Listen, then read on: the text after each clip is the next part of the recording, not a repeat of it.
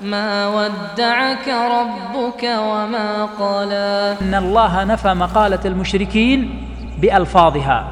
وهذا دليل على عناية الله بنبيه صلى الله عليه وسلم. لما تنفى بألفاظها حتى يكون ذلك أقوى ردا للمقالة.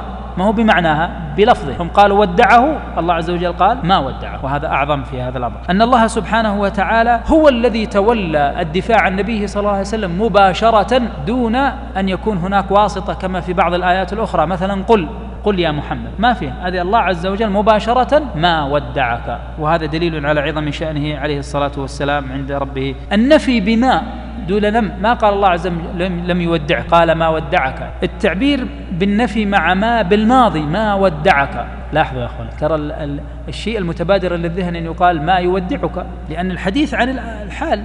لكن قال الله عز وجل ما ودعك أي فيما مضى من الزمن لما كنت في حالة الضعف فإذا كان ذلك كذلك فلن يودعك فيما يستقبل من الزمن. والمهم عند النبي صلى الله عليه وسلم هو القادم ولا الماضي؟ القادم. المهم للدعوة هو القادم أن الله ينصره.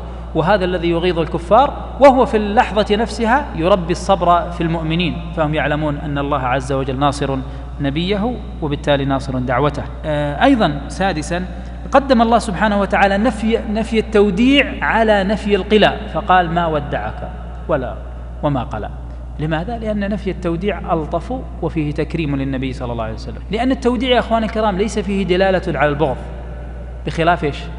القلاء القلاء معناها البغض أو الإبعاد مع بغض.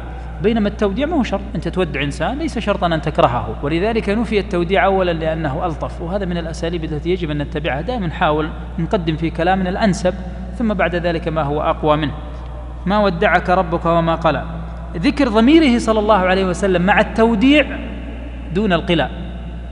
فما قال الله عز وجل ما ودعك ربك وما قلاك؟ لماذا؟ لما في ذلك أيها الإخوة الكرام من تكريمه صلى الله عليه وسلم وعدم ربط ضميره بالشيء المكروه وهو القلى ولذلك يا أخوان الكرام يعني الإنسان لما يتحدث مع زميل ولا مع صاحب ولا يحاول إن الكلمات الشديدة أو المبغضة له أن لا يربط ضميره فيها.